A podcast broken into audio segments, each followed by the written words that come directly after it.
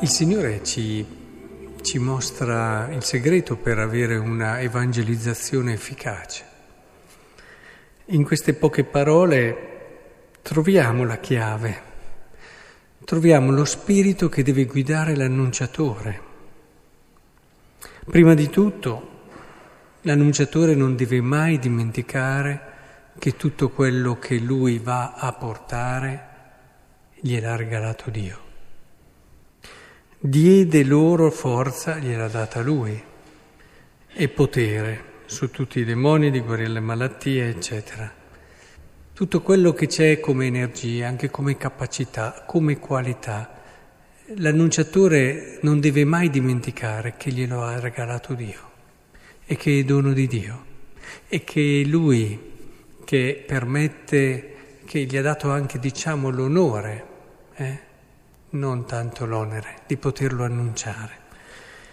E in più continua dicendo non prendete nulla per il viaggio, né bastone, né sacca, né pane, né denaro, e non portatevi due tuniche. Oh, qui bisogna proprio fidarsi, eh? cioè partire nella consapevolezza che non stai, e più ti prendi cose per te, ti fondi anche su di te, sulle tue sicurezze e in questo caso anche su quello che tu puoi fare. Ma con questi consigli eh, sei costretto a appoggiarti su Dio e sulla sua provvidenza e sul suo agire e anche sulla fiducia nell'uomo che ti accoglie e ti può anche aiutare e sostenere. Poi ci saranno anche quelli, dice dopo, che non vi accoglieranno, ma è, fondamentalmente è questa fiducia in Dio e fiducia nell'uomo. Eh, non riesco a concepirlo diversamente, se non prendo nulla per me, né il bastone, né la sacca, né il pane, né il denaro, e, e prendo una tunica sola, dico è quello che mi fidi, eh. E ecco, l'annunciatore deve appoggiare, oltre a questa consapevolezza che tutto gli viene dato da Dio, anche su, su una fiducia grandissima su Dio, sul suo operato, perché è Lui che porta avanti l'evangelizzazione, l'annuncio, e sull'uomo. Perché se tu annunci a una persona e questa persona non percepisce che tu credi in lei, lei non arriverà mai a credere. Non è un gioco di parole, ma eh, credo che la fede, il credere, la, questo affidarsi a Dio, passi attraverso anche la fiducia che tu percepisci in coloro che te lo annunciano. E sono canali che si richiamano a vicenda.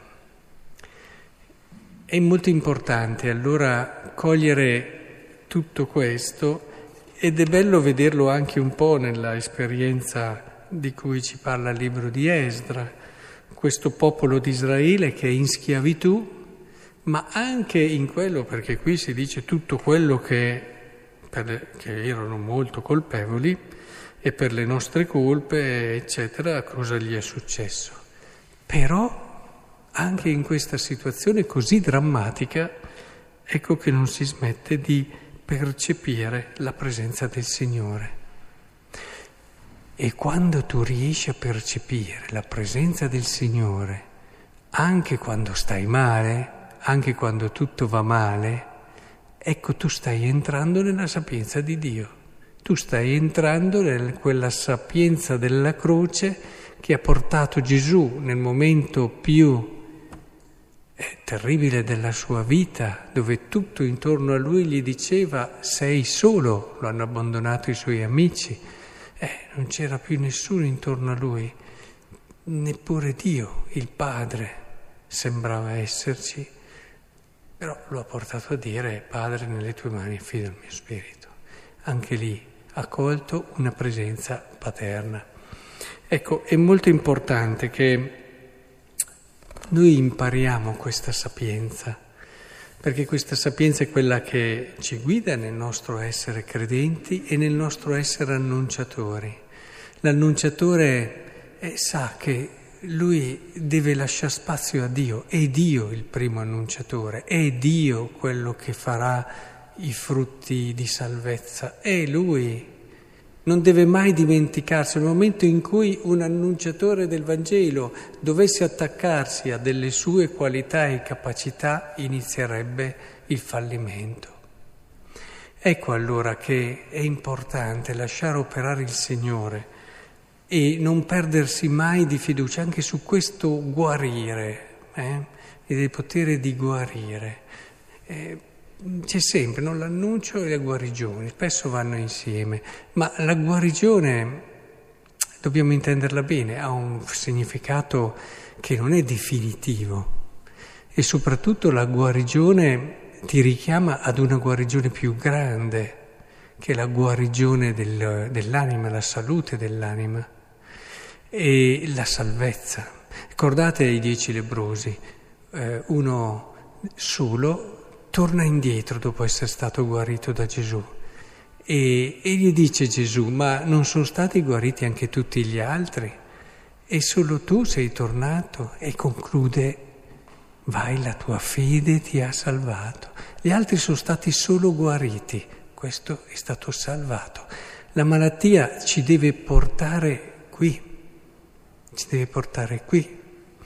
E, e quando anche nella malattia noi riusciamo a percepire, quello che dicevamo prima, una presenza del Signore, beh, allora, grazie a questa sapienza, di Dio che sta entrando in noi, cominceremo già a vivere la sua salvezza.